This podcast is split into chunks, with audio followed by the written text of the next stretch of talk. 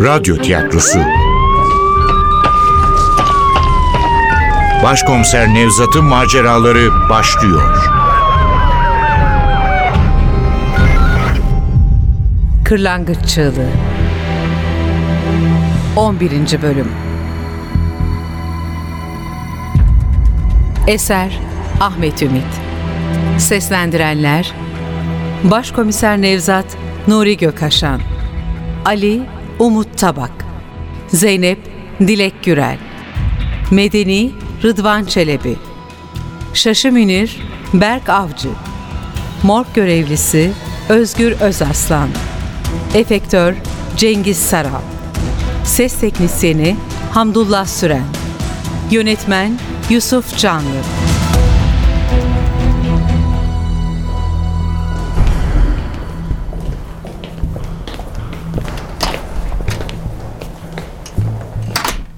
Duvardaki mantar panoda boş yer kalmamıştı. İlk göze çarpan yan yana sıralanmış 12 kurbanın fotoğraflarıydı. 5 yıl önce Körebe tarafından katledilen bu kişilerin 12'si de sabıkalı tacizciydi. Gövdeleri çoktan toprağa karışmış bu adamların solgun fotoğraflarına bakarken nefret ve acıma karışımı bir duyguya kapıldım. Yaptıklarını affetmem mümkün değildi ama bu durum onları anlamamamı gerektirmezdi. Üstelik bu iğrenç davranışlarının nedenini bulursak belki de onları daha kolay engelleyebilirdik.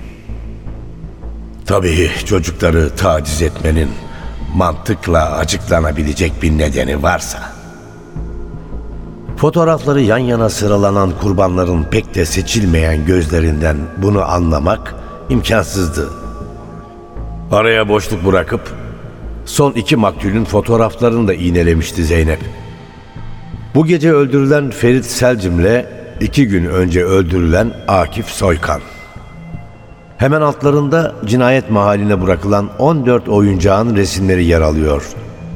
Mor bir kamyonet, yeşil bir kaplumbağa, kahverengi tüylü ayıcık, sarı bir tren, beyaz bir gemi, mavi bir uçak, turkuaz bir tır, gümüş rengi bir kovboy tabancası, siyah beyaz bir balina, pembe burunlu bir Pinokyo, kızıl renkli bir kartal, yaldıza batırılmış ahşap bir kılıç, Barbie bir bebek, son olarak da altın rengi bir minibüs. Numune olsun diye kırmızı kadifeden bir göz bağıyla sağ kulağa kesilmiş bir kafanın fotoğrafı da eklenmişti panoya. Bütün bu ayrıntı denizinin tam ortasında ise kocaman bir 12 sayısı göze çarpıyordu ve yanında da kocaman bir soru işareti. Belki de dinsel bir göndermedir. Biliyorsunuz birçok dinde 12 sayısı kutsaldır. Kadim kültürlerin çoğunda ayın ve güneşin 12 noktadan geçtiği varsayılırmış. Ayrıca 12 kuzey, 12 güney yıldızından söz edilir. Yahudilerin 12 kavmini de ekleyebilirsin Zeynep'ciğim. Her ne kadar bu konu tartışmalı bile olsa 12 kavim de önemlidir. Tevrat'ta da sık sık 12 sayısından bahsederler. Haklısınız başkomiserim. İsa peygamber ve 12 havarisini de unutmayalım. Sonra 12 imam da var. Hazreti Muhammed'den 12 imama kadar uzanan Ehli Beyt. Katil gerçekten de dinsel bir gönderme yapıyor olabilir. Ne alakası var ya? Nereden çıkarıyorsun bu dini konuları? Körebe denen herif tek tek çocuk tacizcilerini temizliyor. Hepsi bu. İşin içine din, ilahiyat karıştırmaya ne gerek var? Niye öyle düşünüyorsun? Pekala dinsel bir neden olabilir. Körebe belki kutsal kitaplarda okuduğu bir şeylere dayanarak öldürüyordur. Belki de kendini Tanrı'nın bir askeri olarak görüyordur. Azrail'in hizmetkarı. Bir tür ilahi adalet dağıtıcısı. Başkomiserim haklı. Seri katillerde kutsallık meselesi önemlidir. Kendilerini Tanrı'nın yerine koyanlara çok sık rastlanmıştır. Öyle ya, yaşayan birinin canını alıyor. Bu tanrısal bir yetkidir. Kurbanlarının canıyla birlikte ruhlarını aldıklarını iddia eden seri katiller bile var. Katil, günahkar ruhları toparlayarak onlara yeniden cennetin yolunu açmaktadır. Bizim körebede hem kendini hem de kurbanlarının ruhunu kurtarmak istiyorsa dinden daha iyi bir yöntem bulamaz. Saçma. Çok mantıksız. Öyle olsaydı körebe cinayet mahalline dini semboller bırakırdı. Ne 5 yıl önceki cinayetlerde ne de bu son ikisinde öyle simgeler var.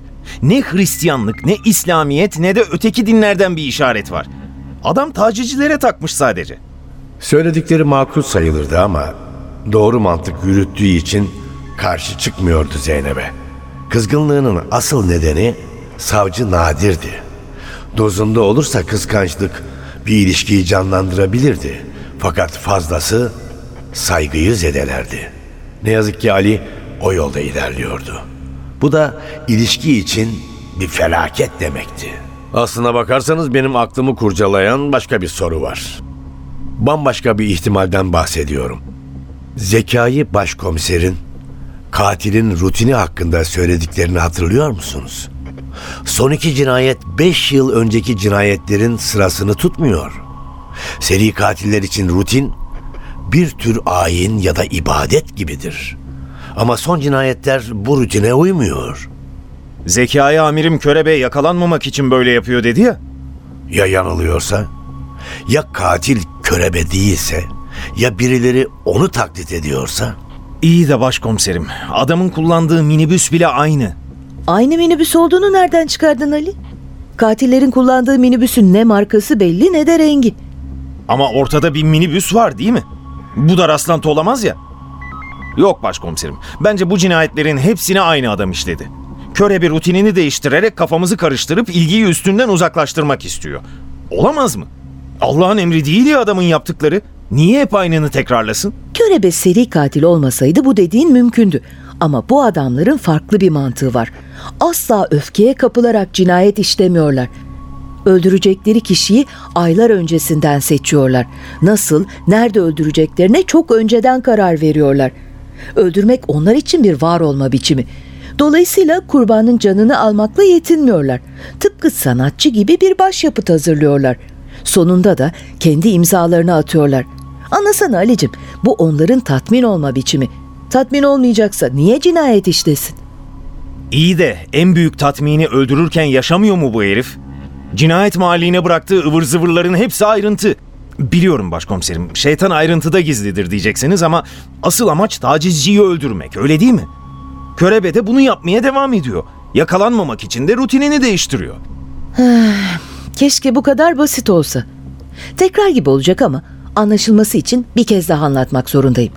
Bu körebe denen şahıs muhtemelen küçükken tacize uğramıştır. Ama zamanla bu travmayı unutmuştur. Ancak yıllar sonra benzer bir olayla karşılaşınca bir bilinç yarılması yaşayarak arınma ihtiyacı hissetmiştir. Seri katil lisanında arınmanın bir tek yöntemi vardır, o da öldürmek. Ben de onu diyorum ya. İzin ver de lafımı bitireyim. Başkomiserimin de söylediği gibi seri katillerin cinayetleri bir tür ibadet gibidir. Nasıl ki inanmış bir kişi mensup olduğu dinin ibadetini kendi kafasına göre yapamazsa, seri katil de kendi ayininin kurallarını bozamaz. Cinayeti işleyiş biçimi, öldürme zamanı, olay yerine bıraktığı işaretler onun imzasından öte bir tür bildiri gibidir. Hiç öyle inanmamış gözlerle bakma Ali. Seri katiller kendilerini böyle açıklarlar. Kişisel bir manifesto da diyebiliriz. Bir tür başkaldırı olarak da değerlendirebiliriz. Kendisini anlamayan, kendisini anlatamadığı, vicdanı katılaşmış, merhametini yitirmiş, duyarsız insanla ben buradayım, beni fark edin demenin en etkili yöntemi. Elbette çok acımasız, elbette çok vahşi, insanlık dışı bir yöntem. Ama adamların tarzı bu. O yüzden seri katil diyoruz ya, öldürerek var oluyor bu adamlar. Yani bu iki cinayet kesinlikle körebenin işi değil mi diyorsun? Emin misin bundan? Eminim demek çok zor Ali. Ama bugüne kadar edinilen deneyimlerimden çıkardığım bu. Tabii yanılma ihtimalim de var. Yanılma ihtimalin zayıf. Demin de söylediğim gibi son iki cinayeti işleyen katille körebenin ritüelleri birbirine uymuyor. Peki kim öldürdü o zaman bu adamları? Körebeye özenen biri mi? Mümkün Ali. Mümkün ama başka bir nedeni de olabilir. Acele karar vermemekte yarar var. Acele etmemekte yarar var da başkomiserim. Adam öldürmeye devam edecek. Biz de delil toplamaya, ipucu bulmaya, açık vermesini beklemeye devam edeceğiz Ali. Başka çaremiz var mı? Yok başkomiserim. Başka çaremiz yok. O zaman son kurbanlara yoğunlaşsak? Son iki maktulün taciz ettiği çocukları bulsak? Belki de o çocuklardan birinin ebeveyni işlemiştir cinayetleri. Öldürülen iki kişinin aynı çocuğa tacizde bulunmuş olabileceğini mi söylüyorsun? Biliyorum zor gibi görünüyor ama imkansız değil. Örneğin maktullerin ikisi de tacize uğrayan çocuklarla aynı mekanda bulunuyor olabilir. Ne bileyim bir okul, bir kreş, spor salonu. Bilemiyorum tabii araştırmak lazım. O zaman bu iş sende Ali. Kurbanların dosyalarına bir göz at. Bakalım ne çıkacak. Emredersiniz başkomiserim. Hemen ilgileneceğim. Bir başka konuyu daha araştırmamız gerek. Körebenin bizden biri olma ihtimalinden bahsediyorum başkomiserim.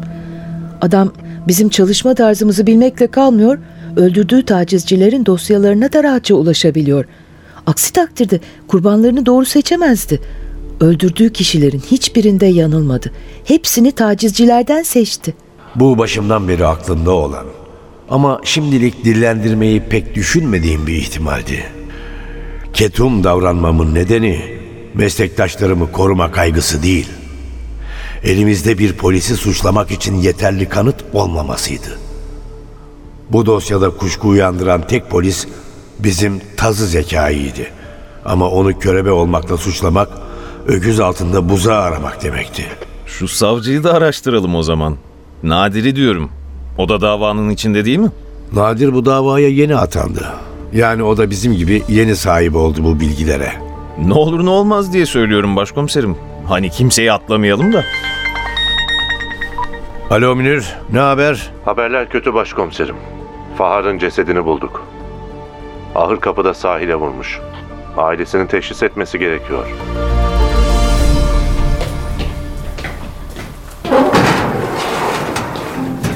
Medeni'nin çenesinin titrediğini gördüğümde hiç şüphem kalmamıştı. Metal masada yatan kıvırcık saçlı esmer çocuk Fahar'dı. Ağır formol kokusunun her yana sindiği, fayanslarla kaplı geniş salona girdiğinden beri üzerindeki tedirginliği atamayan yaşlı adamın beli iyice bükülmüştü. Evet, evet bu Bahar. Bizim Bahtı Kara yeğenimiz. Emin misiniz Medeni Bey? Maktul gerçekten de yeğeniniz mi? Eminim, eminim. Bu Bahar. Ee, peki e, bu iş nasıl olmuş? Boğulmuş. Denize düşmüş. Çıkamamış. Yok, yok. Bahar çok iyi yüzerdi. Onu öldürdüler. Bahar'ı öldürdüler. Öldürdüler yeğenimi. Öldürdüler. Medeni kendini kaybetmeye başlamıştı. Birden çocuğun üzerindeki beyaz örtüyü çekip telaşla çocuğun bedenini incelemeye başladı. Ölünün gövdesinde ne taze bir yara izi vardı ne de metal sedyede kan birikintisi. Ama Medeni'nin aklına yatmadı. Cesedi yana çevirip sırtını görmek istedi. Odaya girdiğimizden beri hep bir adım gerimizde saygıyla bekleyen, kafası bedenine iki numara büyük gelen sıska morg görevlisi dayanamayıp müdahale etti. Ne yapıyorsunuz beyefendi? Durun. Ne yapıyorsunuz? Ama durmadı Medeni. Cılız kollarından beklenmeyen bir güçle zavallı çocuğu yan çevirinceye kadar uğraştı. Çocuğu yan çevirip sırtında da hiçbir yara izi görmeyince durdu.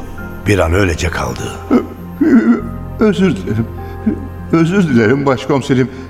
Ben sanmıştım ki Merhumu rahat bırakın artık. Bir dakika. Bir dakika bekle. Ama amirim Bekle. Bekle dedik sana. Münir cesedi hafifçe kaldırdı. Belinin üst tarafında bir noktayı incelemeye başladı. Meraklanmıştım. Ben de meslektaşımın incelediği bölgeye çevirdim bakışlarımı. Aylar öncesinden kapanmış bir yara izi vardı. Cerrah oldukça maharetli olmalıydı. Hemen fark edilmiyordu ama yakından bakınca yara izi açıkça görülüyordu. Çocuğun cesedini bırakan Münir, gergin gözlerle bizi izleyen görevliye döndü. Tamam birader. Tamam artık üstünü örtebilirsin. O ne yarasıydı Medeni Bey? ameliyat. E, Evet. Evet ameliyat olmuştu. Ne ameliyatı? Böbrek, böbrek ameliyatı. Böbreği çalışmıyordu. Nakil mi yaptılar? Evet, böbrek nakli yaptılar. Nerede yaptılar? E, e, bir, e, bir sene önce Gaziantep'te ama hangi hastanede olduğunu bilmiyorum. E, Bir ara Fahar'la birbirimizi kaybetmiştik. Biz kiliste kalmıştık. O Gaziantep'e gitmişti. İşte o sırada ameliyat olmuş. Küçüklüğünden beri böbreklerinde hastalık vardı zaten. Bu- bu- Bununla ne ilgisi var? Yoksa gerçekten de öldürdüler mi Fahar'ı? Olabilir. Fahar'ı öldürüp denize atmış olabilirler. Oysa telefonda konuştuğumuzda olayın kesinlikle kaza olduğunu söylemişti. Morga ilk geldiğimde de en küçük bir şüphe duymadan olanı biteni anlatmıştı. Kaza olduğundan emindi. Çünkü olayı gören Suriyeli başka bir çocuk vardı. Fahar'ın Laskiye'den arkadaşı Muhtar. O gün ikisi birlikte işi kırarak yüzmeye gitmişlerdi. Fahar'ın hastalığı tatlı bir yalandı. İşten kaytarmak için uydurmuştu. Hastane yerine iki kafadar Samatya kıyılarına gitmişlerdi. Öğleden sonra muhtar işine dönmüş ama Fahar orada kalmıştı. Bu sabah muhtar arkadaşının çalıştığı pastaneye uğramış. Fahar'ın kaybolduğunu öğrenince korkmuş, durumu babasına anlatmış. Birlikte karakola gitmişlerdi. Olay Münir'e intikal edince tecrübeli komiser anlatılanlarla yetinmemiş, muhtarın yüzlük dediği bölgeye iki memur yollamıştı. Olay yerine gelen memurlar Fahar'ın kayalıklarda giysilerini bulmuşlardı. Suriyeli çocuk denizde boğulmuş olmalıydı. Bunları Münir anlatmıştı. Ama şimdi fikir değiştirerek Fahar'ın öldürülmüş olabileceğini söylüyordu. İşin tuhafı Medeni'nin bu açıklamayı benim kadar yadırgamamasıydı. Kim öldürmüş olabilir Fahar'ı? Bilmiyorum. Medeni Bey, siz söyleyeceksiniz. Bir düşmanınız var mıydı? Yahut Fahar'a yönelik hesapları olan birileri. Yok amirim, düşmanımız falan yoktu. Kimin hesabı olur ki Fahar'la? Kendi halinde zavallı bir çocuktu. Biz kendi halinde insanlarız. Ah ne bahtsız çocukmuş. Önce anne babasını kaybetti. Şimdi de ke- kendi... Otopsi yapılması lazım başkomiserim. Hem nasıl öldüğünü belgelemiş oluruz hem de... Hem de bazı tereddütlerim var. Onları gidermiş oluruz. ne tereddüdü. Size bunları söyleyemem. Otopsi sonuçları gelsin anlarız. Fahar'ın bedenini parçalayacak mısınız yani? Durun hemen üzülmeyin. Siz dışarıda bekleyin. Münir komiserimle bir konuşalım. Durumu size açıklarım. Bu adama ne kadar güveniyorsunuz? Çok tanımıyorum aslında. Niye sordun? Şimdi başkomiserim şöyle bir durum var. Suriyeli göçmenler üzerinden organ kaçakçılığı yapılıyor. Uluslararası bir şebeke bu insanları kandırıyor. Her organ için ayrı bir piyasa kurmuşlar. İşin boyutları da epeyce büyük. Basına fazla yansımasa da çok yaygın bir olay bu. Siz de duydunuz. Çocuk ameliyat olmuş. Evet öyle böbrek nakli yapmışlar. İnandınız mı? Niye inanmayayım? Adam niye yalan söylesin? Yalan söylüyor demedim. Ama sizce de bir tuhaflık yok mu? Düşünsenize Suriyeli göçmen bir çocuğa böbrek nakli yapılacak. Sağlıklı olanlara yardım etmiyorlar. Hasta olan bir çocuğa neden bu kadar özen gösterecekler? Yok başkomiserim. Bence bu çocuğun böbreğini çaldılar. Ya öyle olsa bile medeniyle ne ilgisi var? Söyledi adamcağız. Ameliyat çocuk yanlarında değilken olmuş. Bakın başkomiserim. Bu davayla uğraşmamı siz istediniz. Ben de elimdeki dosyaları bıraktım bu işle meşgul olmaya başladım. Eğer fikrime ihtiyacınız yoksa bırakın ben kendi işime bakayım. Münir. Ya senden özür dilerim. Çocuk çok küçük. Ben bu morglara da oldum olası alışamadım. Kusura bakma ya. De tekrar özür dilerim. Bu davayla ilgilendiğin için çok teşekkür ederim. Tamam Münir. Şimdi seni dinliyorum. Özür dilemenize gerek yok başkomiserim. Ama siz de gördünüz. Adam cesedin her tarafını nasıl da kontrol etti. Nasıl telaşlıydı. Belli ki çocuğun organının çalınmasından şüphelendi. Hatta Fahar'ın bu sebepten öldürülmüş olabileceğini bile söyledi. Bu da benim biraz kafamı karıştırdı. Hala çocuğun boğulmuş olabileceğini düşünüyorum ama yanılıyor da olabilirim. O yüzden otopsi yapılmalı. Yani öz yeğeninin böbreğini bu adam mı sattı diyorsun? O kadarını bilemem. Ama bu Suriyeli çocukların başına gelenleri duysaydınız, eminim siz de benim gibi arafta kalırdınız. Parasızlık insana her türlü kepazeliği yaptırabilir. Bırakın yeğenine kendi öz çocuğunun organlarını satışa çıkaran bir sürü aile gördüm. Bu hakikati öğrenmenin ne faydası var diyorsanız o başka. Ama ölüm nedenini öğrenmek için bile Fahar'a otopsi yapılması lazım. Zaten savcı da isteyecektir. Kırlangıç Çığlığı. Eser Ahmet Ümit. Seslendirenler Başkomiser Nevzat Nuri Gökaşan Ali Umut Tabak Zeynep Dilek Gürel Medeni Rıdvan Çelebi Şaşı Münir Berk Avcı Morg Görevlisi Özgür Özaslan Efektör Cengiz Saral Ses Teknisyeni Hamdullah Süren. Yönetmen Yusuf Canlı.